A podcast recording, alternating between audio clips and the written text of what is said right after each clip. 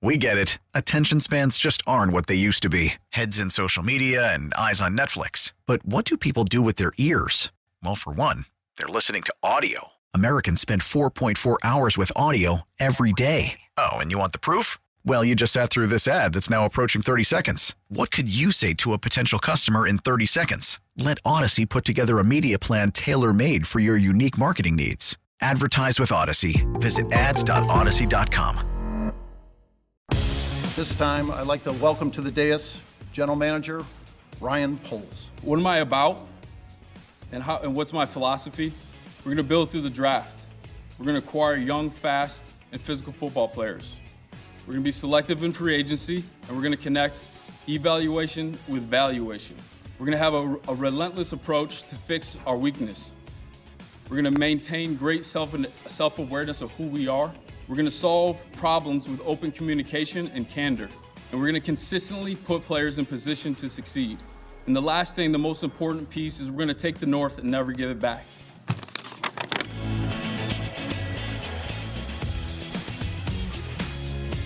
Turn page. Ryan Poles, he's at the Senior Bowl. Everyone's at the Senior Bowl. Are they supporting Luke Getsy? Do they have their eyes on someone? Combination of both? Maybe they're just longtime American team fans. Yeah, big fans of the American team at the Senior Bowl. That makes sense. But Eberflus is there, Poles is there, Cunningham's there. I've been able to confirm, by the way, that the other team in the Senior Bowl is indeed the national team. It's the American team versus the national team. Heated rivalry, as it has been for a long time. There's a sport that has a league like that an American league and a national league. Oh yeah, I believe. Yeah, that's true. Yeah, that makes sense. Hmm. Do you think they got that from the Senior Bowl? it's possible. Does the Senior Bowl predate the uh, formation of the uh, of the leagues? Yeah, I believe by Kennesaw Mountain Landis. I could be wrong about that. It was before that, right? I don't know. I, Forget it. He's rolling. If the category is baseball commissioners before Kennesaw Mountain Landis, I'm not packing much heat in that regard. No. Nor do you, have, Tanny. Wasn't he the first?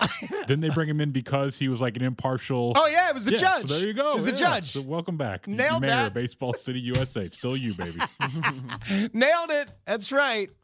Turned out not to be a great guy, but that's all right. Yeah, it was okay. Many of his time weren't. um, it's true. So, uh, what do we got here? So, so I, I somebody reached out to me, and then You'll you'll enjoy this, Danny, because journalistically I was intrigued, and then I had to call and kind of second source it. You know how you do that sometimes? Like, let's make sure this is a true story. Okay. and it is a true story. 1987, the Chicago Bulls getting ready to draft, and it's a great year for them. They draft. Well, they end up with Scottie Pippen. Yep. Um, because they work out the deal where it's uh, Olden Polynice and for Scottie Pippen uh, between the Supersonics and the Bulls. And then there's that number 10 pick in the draft. And with the number 10 pick in that draft, coach Doug Collins and Jerry Krause and the lead scout for the Bulls had been talking for a while, for you know weeks leading up to the draft, and they decided they liked Horace Grant. Okay, they really liked Horace Grant, and then as the draft was approaching, Jerry Krause kind of fell off the reservation on that one. Like he stopped believe, stopped agreeing with the consensus, and he was the GM, and he told those guys, told the lead scout, told Doug Collins, "I'm going to take Joe Wolf, mm. North Carolina center forward Joe Wolf, who did not really have a very good NBA career." So Krause decided that he was going to do that. Collins didn't like it, and the lead scout didn't like it. So they went to the boss. In this instance, it was Jerry Reinsdorf. But nowadays, it could be a team president. Maybe it's a team president, which Ryan Pace really didn't have. This is what got me thinking and got my friend thinking who reached out to me the first time here. Um, whereas Ryan Pace, we know, decided to take Mitch Trubisky after telling John Fox that he was going to take Pat Mahomes, right? Follow, follow me here? I think I'm following. Yes, I thought, yeah. I thought you thought maybe you would. yeah. So anyway, you guys following so far? You guys with me? Absolutely. Excellent. So Krause wants to take Joe Wolf. Jerry Reinsdorf says, "Let's talk about this. Let's tell me about your process." So Doug Collins and the lead scout and Krause, they talk about the process. And Reinsdorf hears this all and says, you know what? It, I'm not going to let you go off the consensus pick. You, you've created a consensus here on Horace Grant, and I'm going to I'm going to hold you to that and I was able to confirm this part of the story that they they came together and through good process, Jerry Krause said, "Okay, I guess I'm not taking Joe Wolf," and they took Horace Grant, okay. which worked out really, really well. It did. And if Ted Phillips was a football president worth his salt, or was respected enough, as Kevin Warren is going to be respected by Ryan Poles, this is what it has me thinking about is that Ryan Pace, and we know this these details from that Wiederer story, right? From uh, from a year ago, and then we hear his thing from Pat Mahomes Sr. Ryan Ryan Pace was given John Fox. Here's a veteran, for better for worse, whatever you think of that decision. Here's a guy who's been around the league. You guys need to work together to make this happen. This needs to happen. And he goes off and on his own gets excited and makes his deal for Mitch and tries to be the smartest freaking guy ideally, whether it's an owner or a team executive, uh, like a, a, football president, somebody needs to hold these guys true to their process and not let one person go off the grid and do something potentially crazy and go away if you have reached a consensus about this.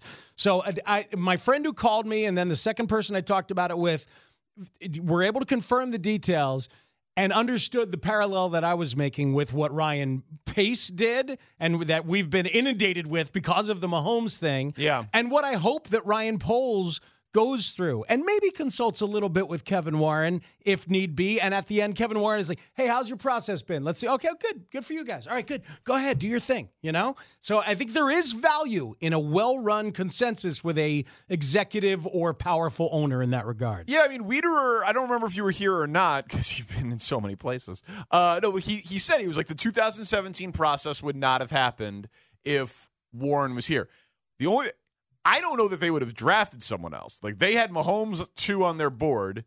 They maybe would have met with Watson if Warren was here. Uh-huh. But if you go back and look at it, like a lot of the draft analysts had Mitch as the top rated quarterback in that class. Like Pace was not alone in having Mitch Trubisky as the number one rated guy. I think you know. I, I think that's true, but he he ended up being, as we've now learned, alone in the room in making up his own mind and doing his own thing. For sure. It's funny though too. Uh, if you would have gone back in time and said, of the people in the room, who do you want to draft the quarterback? Yep. You would have said Pace. You would not have said Dowell Loggains. You would not have said Ted Phillips, and you would not have said John Fox.